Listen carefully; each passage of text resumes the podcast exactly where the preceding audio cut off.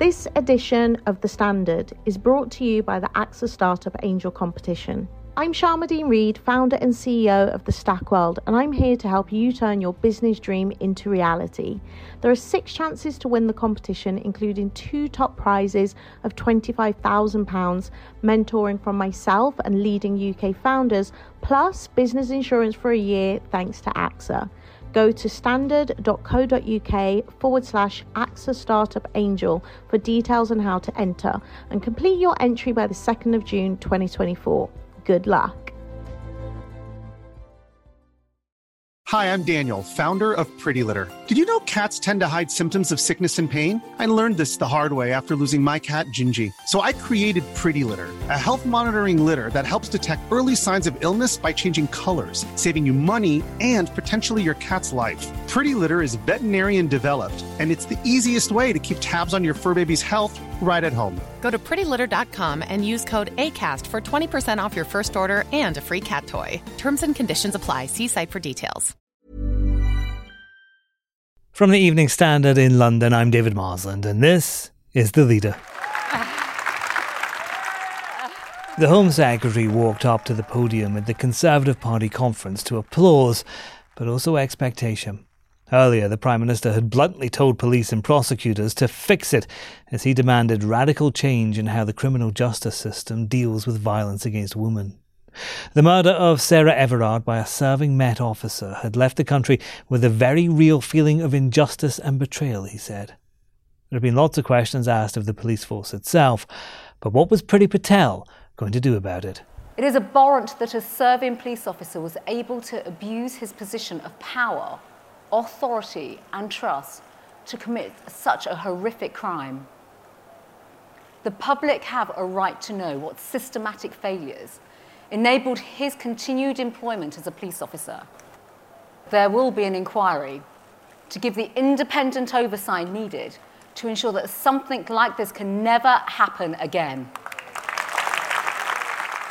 The Evening Standard's deputy political editor David Bond is at the conference in Manchester and told us how the speech went down in the hall. She got a standing ovation when she came into the hall, and she got a standing ovation at the end. And the reason for that is because she always talks tough on crime and she always talks tough on immigration, both things which are extremely important to members of the Conservative Party.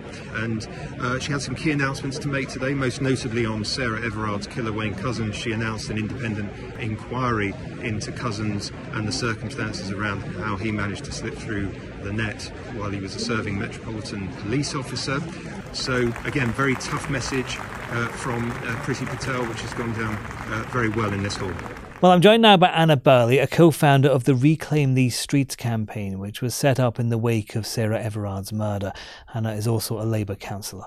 Anna, is this the inquiry that you wanted? No, it doesn't do enough of what we need. The fact that it's not statutory is really worrying. As we saw with the Daniel Morgan inquiry, the Met Police have a, a bad habit of prioritising reputation over transparency and truth. So we can't let cooperation with the inquiry be voluntary, um, or we risk the police closing ranks and protecting their own. So yeah, statutory inquiry, that means that people are compelled to cooperate. That means that we will have a proper, robust process. The other thing is that it needs to be judge led. Um, we can't let Priti Patel handpick a chair. I don't think that would be a particularly transparent approach, and I don't think it would rebuild trust in the process either, which is what it really needs to achieve. Making this inquiry statutory, though, would have taken longer to get it set up. Is speed not of the essence here? It is and it isn't. I think we need the right inquiry, and you know, inquiries can take a long time, and so spending that time on the right product rather than the wrong product that doesn't solve the problems um, is a much better use of time. But there are also things we can do without waiting for an inquiry that will make women and girls feel safer and help to rebuild some of that trust while we're waiting for the inquiry to happen. So, for example, making misogyny a hate crime doesn't need to wait for the inquiry. Ensuring violence against women and girls is included in the serious violence prevention duty doesn't need to wait for uh, the inquiry either. And Harriet Harman made a number of suggestions around vetting processes and basic things that you, I, I was astonished aren't in place already, like the suspension of uh, officers if they've been accused of violence um, or, or, sexual misconduct pending investigation so that they can't misuse that power and, and uh, in post. So those things can happen now. They, they they should happen today, and then we can have the proper inquiry with all the robust statutory things in place to make it uh, meaningful. The prime minister has talked about misogyny becoming a hate crime. He says it's not necessary, that there are abundant laws already. Do we need more laws? The solution isn't all about making new laws or, or enforcing them differently, for sure. But I think it's wrong that for dropping a cigarette butt, you can get a fine, but you can curb crawl a girl home from school. And so long as you don't try and procure sex from her, you're not going to be uh, breaking any laws. So I think that we do need to look at our legal system through the lens of gender and say, does it prioritise women and girls? Does it give us um, the protections that we need? And I think the answer would be no, and we can do something about that. There's also going to be an independent review into the Met Police's standards and culture. That's been announced by Dame Cressida Dick. Do you feel that things are changing? Has this case drawn a line in the sand now? I hope so. My worry is that, um, you know, in particular, the announcement by um, Cressida Dick yesterday, it's more of a PR exercise than it is um, uh, an attempt or willingness to genuinely change the way that the police operate. She knows that there's demands for a review, so she knows that if she announces one on her own terms, chooses the own her own person to lead it, who reports to her, um, that she's able to try and contain the problem uh, without having to actually assess um, in a sort of transparent and robust way. Are you worried about there being a whitewash? I mean, could there be a whitewash given the sheer anger that the politicians, the government, the police know is out there?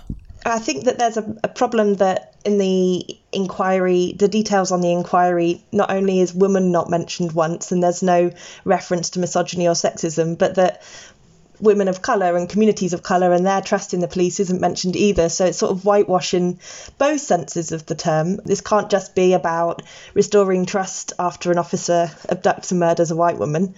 We have to look at the experiences of people like Mina Smallman, who says that as a black woman, she was ignored not believed and wasn't given the right priorities by the police. So I think there's a race element to it, but also sort of the whitewash in terms of papering over the problem rather than addressing them head on. Absolutely, I think that's that's a worry. So obviously, reclaim these streets was set up in the wake of Sarah Everard's murder. How have people been responding to you? Since the sentencing, since the mm. conviction? We've been quite overwhelmed with people wanting to volunteer.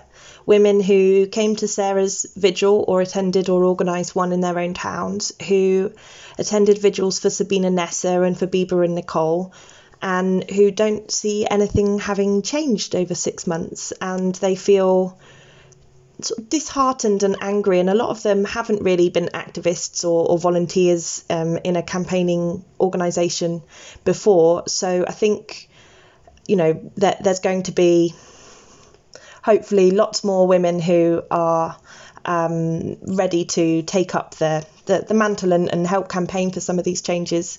But, you know, I think for a lot of people, the response is is to start feeling like things don't change. We keep being asked about whether this is a watershed moment, is it a line in the sand, like you said. But I think that's what women in the, you know, when the Yorkshire Ripper was at large, were saying about Reclaim the Night that they reached this watershed moment, but we're asking for the same things that they didn't get all those decades ago. You know, I wasn't alive then, and the things that we're asking for, the amazing women on whose shoulders we stand for asking for then. So I hope it's a watershed moment, um, and I hope that I can get all of those volunteers and, and show them that we can make change happen when we work together.